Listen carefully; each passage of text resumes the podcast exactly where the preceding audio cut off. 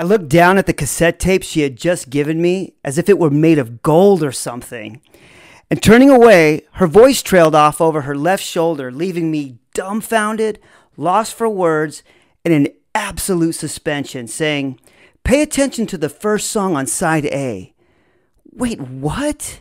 Who does this?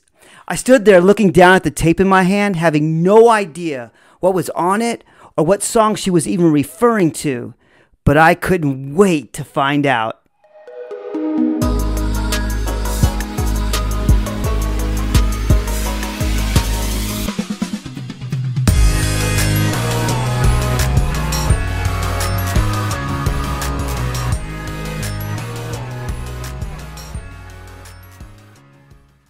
Hello, everyone. My name is Bishop Friesch, and I want to welcome you to My Life Through Music, where I talk about the songs and music that were either there at the time or describe the thoughts, feelings, or emotions I was experiencing at those particular places and at those particular times.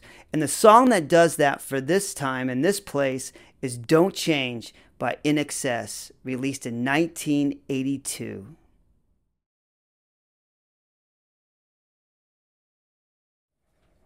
So, this song and everything else on that tape, for that matter, was a huge departure from anything I was listening to at the time. As you might imagine, it blew me away. From the very beginning, this song really had a very different vibe and a totally different sound, if you know what I mean, from anything I was listening to before. The beat seemed faster, I mean, the time signature may have been the same as the things I was listening to before, but it just sounded faster, if that makes any sense. The guitars seemed to be strummed differently. I remember being incredibly surprised and impressed by the percussion work. And more than anything, it wasn't just the voice of Michael Hutchence, which was captivating, but it was what that voice was singing and what that voice was saying that made the greatest impact on me. So, if you saw the previous video, you will know that I finally had a conversation with attendance girl with some with some help.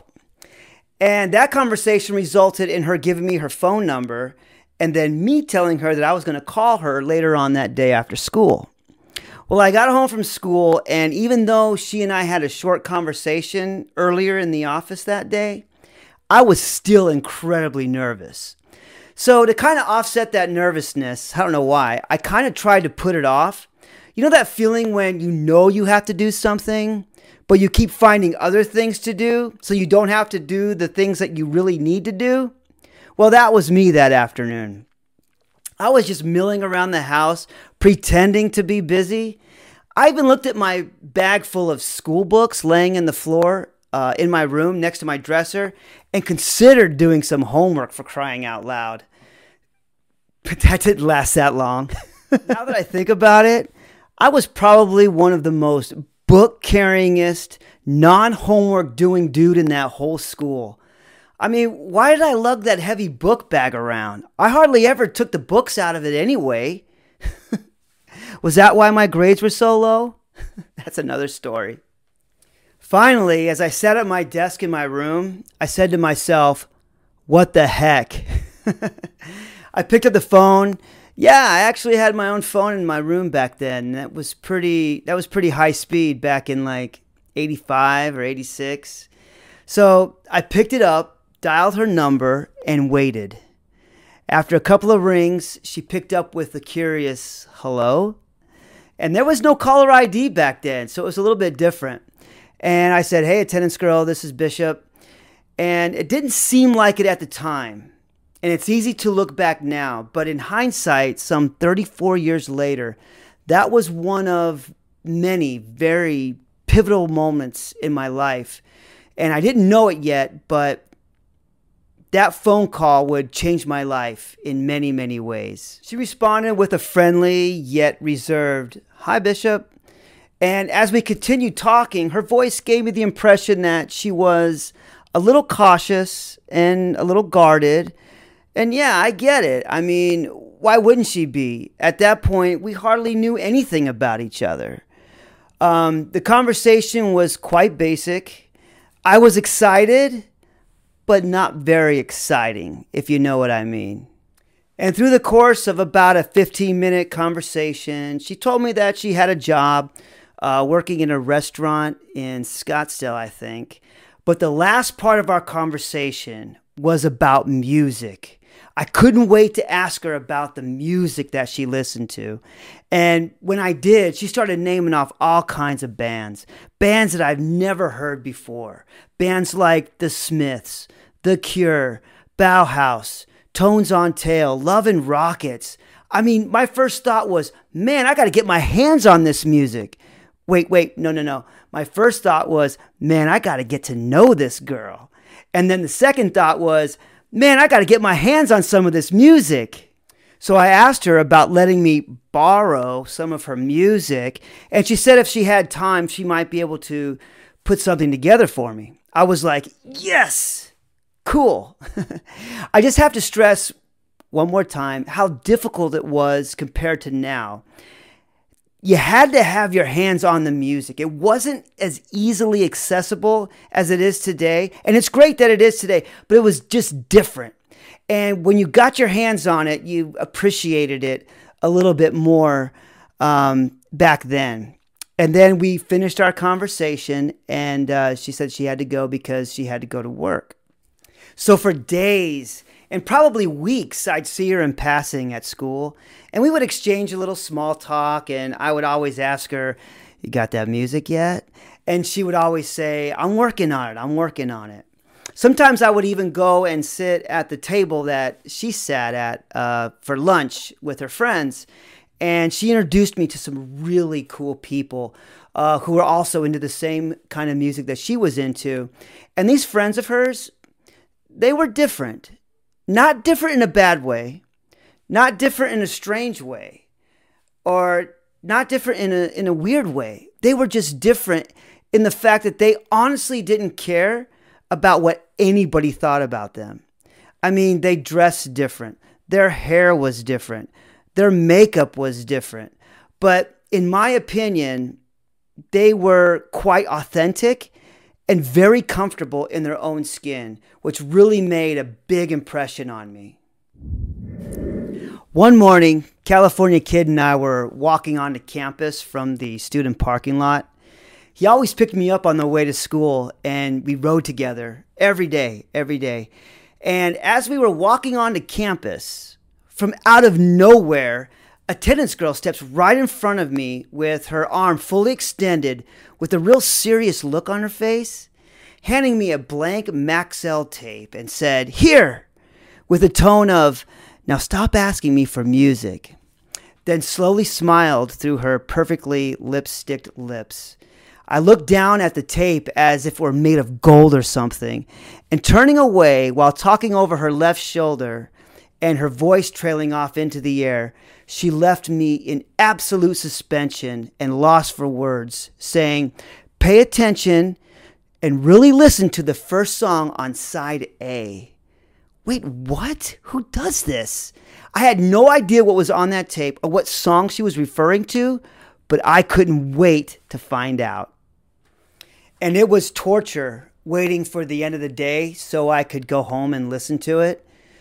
When I finally did get home, I went into my room, swung the door closed behind me, threw my heavy, oversized book bag in its proper place. Yeah, on the floor, right next to my dresser. I walked over to my desk and I flipped the chair around, set my boombox directly on top of it and in front of me, sat at the edge of my bed, pressed play, and listened. And don't change by INXS, is what I heard. And in addition to what I mentioned earlier about the song, you know, the sounds and all that stuff, I heard these incredible words as I tried to discover why. Why this song? Why did she emphasize this song? I'm standing here on the ground, and I'm quoting from the song The sky above won't fall down, see no evil in all directions. Things have been dark for too long. I mean, wow. Talk about small changes in, in initial conditions. After hearing that song and all the rest of the songs on that tape, which had all the bands that she'd mentioned before on the phone, I went back and I listened to Don't Change over and over and over again, looking for the why. Why did she say that? Why this song? What was the purpose? Was she communicating something to me through music? I mean, think about it. Can songs and music pick up where our words leave off? Again, quoting from the song, I find a love that I have lost. It was gone for too long. Hear no evil in all directions. Execution of bitterness. Message received loud and clear. Don't change for you. Don't change a thing for me. How do you interpret that? I mean, in my opinion, there are many ways to interpret this, as well as every song, according to each of our lives and our experiences and our thoughts, and many other unpredictable variables. But for me, this song meant, at least back then, it meant I'm standing here on the ground, the sky above won't fall down. I'm here, you're here. We're here in this space. We're not going anywhere, at least anytime soon. The world's in a perfect place. Anything that happens between us should result from a natural process. Resolution of happiness. Things have been gone for too long. Hey, we all can experience dark places. I have mine. I'm sure you have yours. Regardless of what happens, let's let's get to happiness before anything else. Um, message received loud and clear. Look, I know you like me. I get it. But don't change for you. Don't change a thing for me. Let's be our real selves. And that's probably the best way from which to start. If it's going to happen, it's going to happen. One of the many interesting things that I noticed listening to this song and reading the lyrics again is that it mentions see no evil, hear no evil. But why speak no evil? Why is it not there? Perhaps maybe it's just a given. We see evil and we hear evil all around us, but maybe it's saying, let's not speak evil, at least not to each other. And yeah, I, I can never know really what she meant specifically or how deep she was thinking. Nevertheless, it was a great exercise for me to learn more about her, about myself, and potentially us. Here's a question Has anybody ever spoken to you through music? And if so, how? What song was used? And how did you interpret it? And what did you gain from it? Have you ever spoken to anybody through music? And what were you trying to say?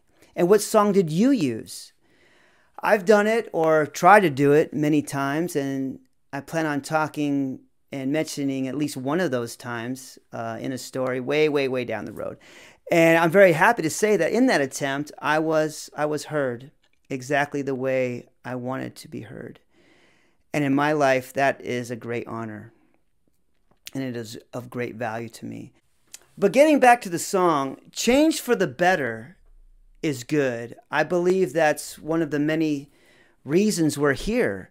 But there's something inside of us, inside of each of us, that shouldn't change. And I'm guessing maybe that she saw something or that thing in me that shouldn't change. There is a quote that I think is fitting for for this that comes from Steve Maraboli and it says, quote, I find the best way to love someone is to not change them, but instead help them reveal the greatest version of themselves, end quote. And I really do believe that in her own way, she played a very significant part in doing that for me, even back then. Would I ever change? And if so, how? In what way? For good or for bad? Last but not least, what's going to happen with Attendance Girl and I? Does it just stop there? Does it just dissolve into nothingness? Or does it become more? These are the reasons why Don't Change by INXS is where it's at in my My Life Through Music playlist. Give it a listen when you have a chance and see what it does for you. As always, I want to thank you for your time. I know it's valuable, and I look forward to seeing you in the next video where I talk a little more about my life through music.